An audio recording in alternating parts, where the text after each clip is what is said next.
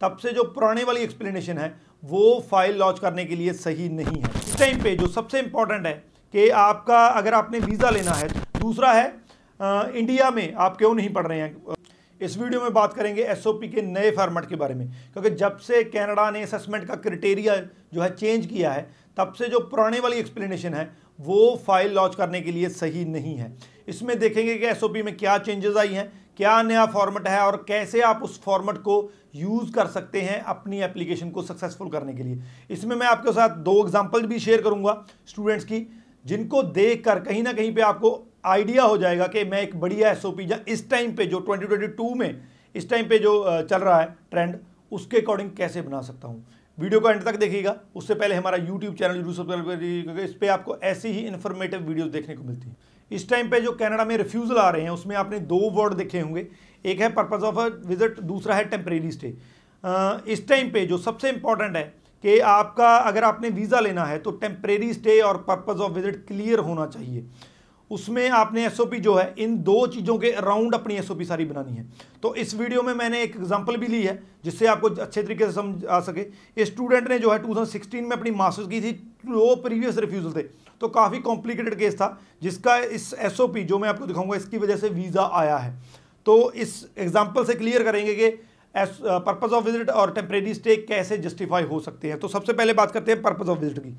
Purpose of visit में आप दो तीन चीज़ों का आपने ख्याल रखना है। सबसे पहले, जो स्टडी आपने कनाडा में चूज़ की है, आपने ये बताना है कि इंडिया में जो प्रीवियस स्टडी आपकी थी, जहाँ जो आपका जो प्रीवियस करियर था, वो उसमें प्रोग्रेशन कैसे हो रही है कनेडियन स्टडी की वजह से। तो ये आपने एक्सप्लेन करना है। जब इस, हम इस एस को देखते हैं तो ये जो पैराग्राफ है पूरे का पूरा, इसमें यही बताया गया है, क्योंकि स्टूडेंट का एक्सपीरियंस था कि एक्सपीरियंस में, मैंने ये सारी चीज़ें की, उसके बाद ये जो प्रोग्राम है मैंने एक्सपीरियंस के बाद क्यों चूज़ किया और इस जो प्रोग्राम से कौन सी स्किल जो है वो निकल कर आएगी जिससे जो मेरी पुरानी स्टडी है और जो मेरी नई स्टडी है वो दोनों कंबाइन होकर क्या क्या आउटकम आएँगे। तो ये सारा इस चीज़ में एक्सप्लेन किया गया है। दूसरा है आ, इंडिया में आप क्यों नहीं पढ़ रहे हैं?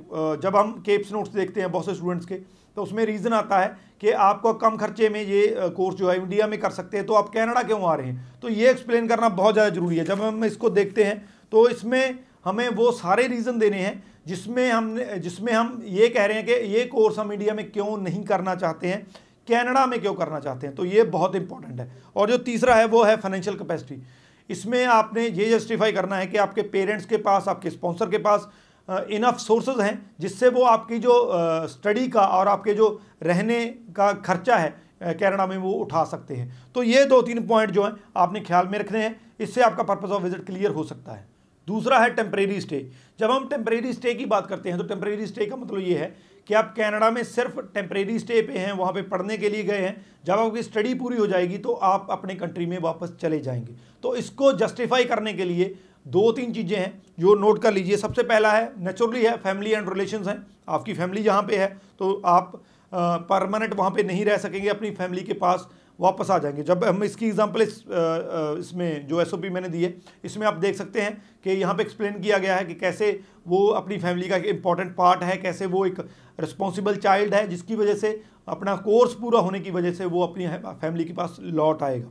इसके बाद है कोर्स आउटकम्स और दूसरा हम तीसरा ये भी कह सकते हैं कि इंडिया में क्या इंसेंटिव हो गए इस प्रोग्राम को पूरा करने के बाद। इसमें हम ये बता सकते हैं कि कैसा स्कोप है इंडिया में इस इंडस्ट्री का, आपके प्रोग्राम का, आपके कोर्स का।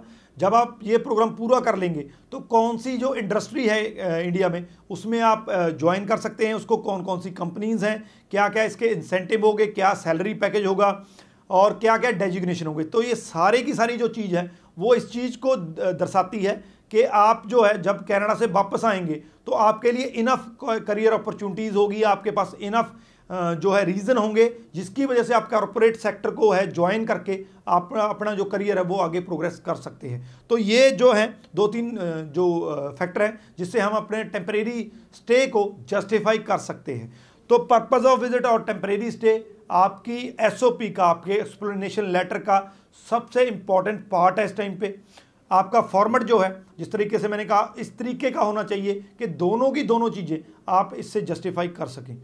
बहुत से स्टूडेंट मुझे अपनी एसओपी सेंड करते हैं help at the rate Rajveer Chahal dot com पर जिससे वो अपनी एसओपी चेक करवाते हैं और मैं सजेशन भी देता रहता हूँ। तो आपको भी अगर अपनी एसओपी चेक करवानी है, या एसओपी के रिगार्डिंग कोई क्वेश्चन है तो मेल पे भी सेंड कर सकते हैं, या नीचे जो है इनबॉक्स में पूछ सकते हैं। Rajvi Chahal thank you so much